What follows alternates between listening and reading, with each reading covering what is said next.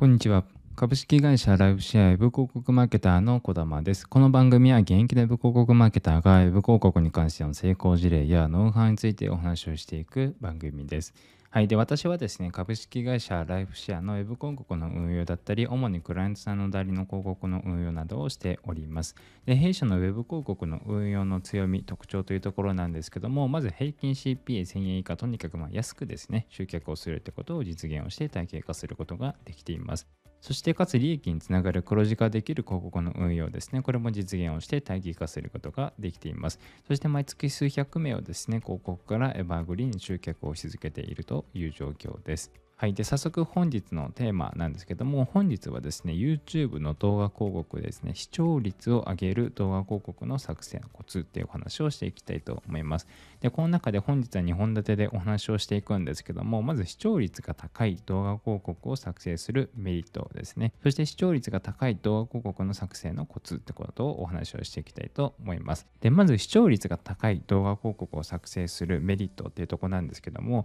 実はですね、視聴率が高い高い動画広告っていうのは、まあ、まあ視聴率が高い方がいいよねっていうのは、あのまあ、多くの方があの分かる情報だと思うんですけども、実はですね、比較的質が高くオークションに勝ちやすい傾向があるってことなんですね。なので意外とこう見られていない指標なんですけども、まあ、多くの方はですね CPA とか顧客獲得単価と言われるものだったりとか CTR クリック率だったりとか、まあ、そういうところの指標をですね、まあ、あのしっかりと見ていくと思うんですけども、まあ、この中でですね視聴率というこう指標があるんですけどもこの指標はですね実はかなり大事な指標なんですよということなんですね。はい。で、その上でですね、視聴率が高い動画広告の作成のコツってことをお話をしていきたいと思うんですけども、まず1つ目ですね、動画広告を長くしすぎないということですね。TrueView インストリーム広告の場合はですね、だいたい50秒からま1分30秒ぐらいが弊社でこうテストしてきた中ではですね、おすすめなあの長さになっています。もちろんですね、こう動画広告によって長い動画広告でも見てもらえる動画広告もありますし、まあ、そういうところはですね、動画広告を作成する際にあのしっかりとあの飽きられない動画広告っていうところですね、これを意識して作成をしていただければなと思うんですけども、まあこう弊社でテストしてきた中ではですね、結構50秒とか1分30秒ぐらいの動画広告が、